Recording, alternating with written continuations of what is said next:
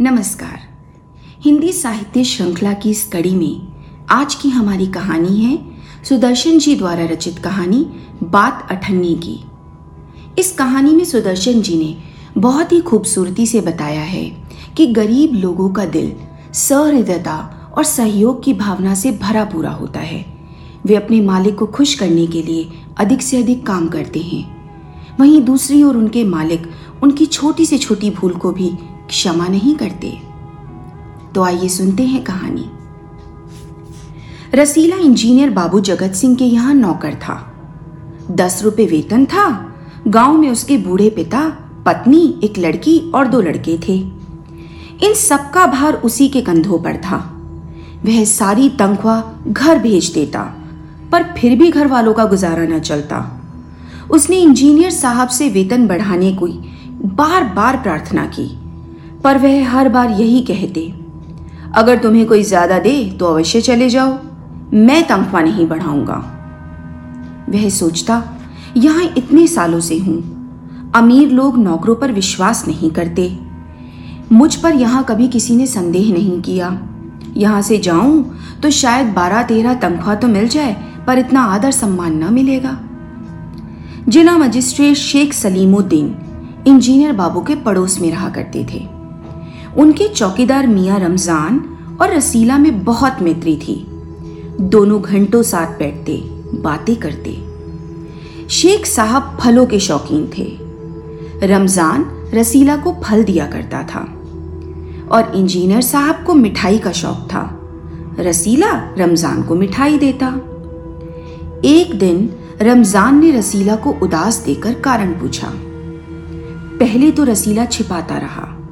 फिर रमज़ान ने कहा, कोई बात नहीं तो फिर खाओ मेरी सौगंध?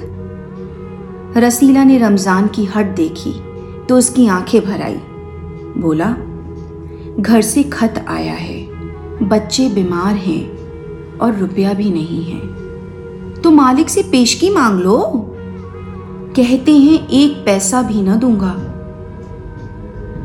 रमज़ान ने ठंडी सांस भरी उसने रसीला को ठहरने का संकेत दिया और आप कोठरी में चला गया। थोड़ी देर बाद बाहर आया और उसने कुछ रुपए रसीला के हाथ में रख दिए। रसीला के मुँह से एक शब्द भी ना निकला। सोचने लगा, बाबू साहब की मैंने इतनी सेवा की, पर उन्होंने दुख में साथ न दिया। रमज़ान को देखो, गरीब है, परंतु आदमी नहीं, देवता है। ईश्वर इसका भला करे। रसीला के बच्चे स्वस्थ हो गए। उसने रमज़ान का ऋण चुका दिया। केवल बात आठ आने की रह गई थी। रमज़ान ने कभी पैसे नहीं मांगे। फिर भी रसीला उससे आँखें न मिला पाता। बात अठन्नी की थी ना? एक दिन की बात है। बाबू जगत सिंह किसी कमरे में बात कर रहे थे। रसीला ने सुन लिया। इंजीनियर बाबू कह रहे थे, बस पाँच सौ? इतनी सी रकम देकर आप मेरा अपमान कर रही हैं? हुजूर, मान जाइए, आप समझें आपने मेरा काम मुफ़्त में किया है। रसीला समझ गया कि भीतर रिश्वत ली जा रही है। सोचने लगा, रुपया कमाने का यह कितना आसान तरीका है। मैं सारा दिन मजदूरी करता हूँ, तब महीने भर बाद दस रुपए हाथ आते हैं। वह बाहर आया और रमज़ान को सारी बात बता दी। रमज़ान बोला, बस इतनी सी बात। हमारे शेख साहब तो तुम्हारे साहब के भी गुरु हैं। आज भी एक शिकार फंसा है। हज़ार से कम तय ना होगा। भैया, गुनाह का फल मिलेगा नहीं। यह तो भगवान जाने, पर ऐसी कमाई वाले ही कोठियों में रहा करते हैं। और एक हम हैं, परिश्रम करने पर भी हाथ कुछ नहीं आता। रसीला सोचता रहा। मेरे हाथ से सैकड़ों रुपए निकल गए, पर धर्म न बिगड़ा। एक एक आना भी उड़ाता तो काफ़ी रकम जुड़ जाती।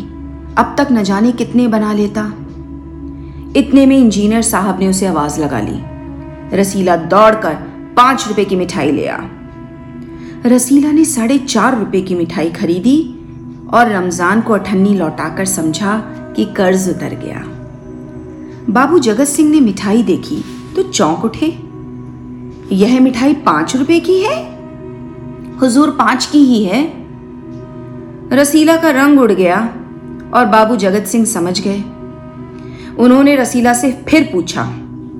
रसीला ने फिर वही जवाब दोहराया। उन्होंने रसीला के मुँह पर एक कस के तमाचा मारा और कहा, चल मेरे साथ, कहाँ से लेकर आया है यह मिठाई?